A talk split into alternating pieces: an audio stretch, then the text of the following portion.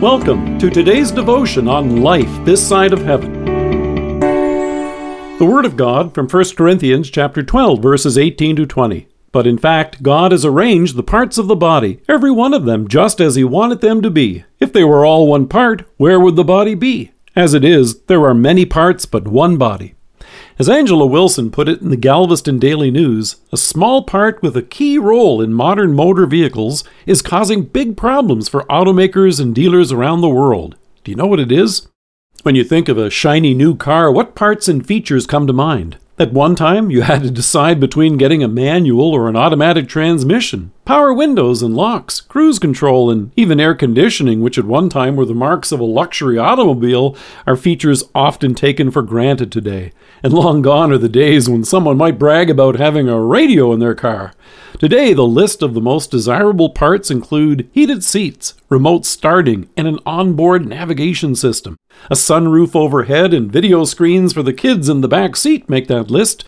Blind spot monitoring, smartphone connectivity, and the list goes on. However, one of the most important parts on cars today is no bigger than a quarter. It's a microchip. It's a part most of us probably never thought much about until recently.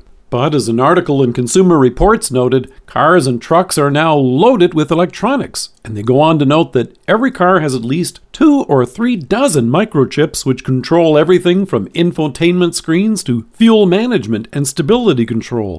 Now, with a global shortage of them and a new car shortage as a result, people are beginning to take notice of a part which at one time seemed insignificant. In 1 Corinthians, Paul used the example of a human body to make a similar point. When describing Christ's church and our role in it, the apostle wants us to realize that diversity is not an accident. There are many different parts to the body, or a car for that matter, that all work together to make it run. Not every part may be as noticeable as another, but that doesn't mean it's in any way less important to how it all functions together.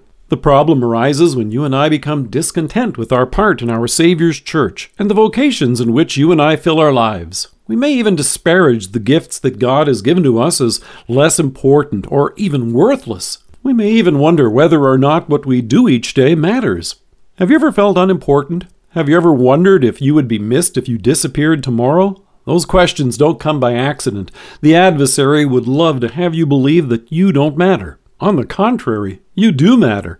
God Himself assures you of that by having sent His Son to redeem you as His very own, having rescued you and me from the dust heap of our sins by His Son's death for us on the cross. He has restored us in grace. He has brought us everlasting life and declared us to be His much beloved sons and daughters. Oh, yes, you matter. And in love, the Holy Spirit has also gifted you to serve in Christ's body, the church. Some activities are more readily apparent than others, but none is insignificant. A parent raising a child, a son or daughter caring for an aged parent, running a load of laundry. These activities aren't always up front and noticed by others, but like that chip in the car, they keep things rolling along. Although seldom seen by others, they're indispensable. And that's true of so many of the activities in our Savior's church. They may go unnoticed by some, but not by God. Take another look at how these gifts enable you, in thanksgiving, to bring Him glory and serve your neighbor in love. According to the good folks at Napa Auto Parts, typically you can expect that there are about 30,000 parts in your car, from the tiniest nuts and bolts to the engine block.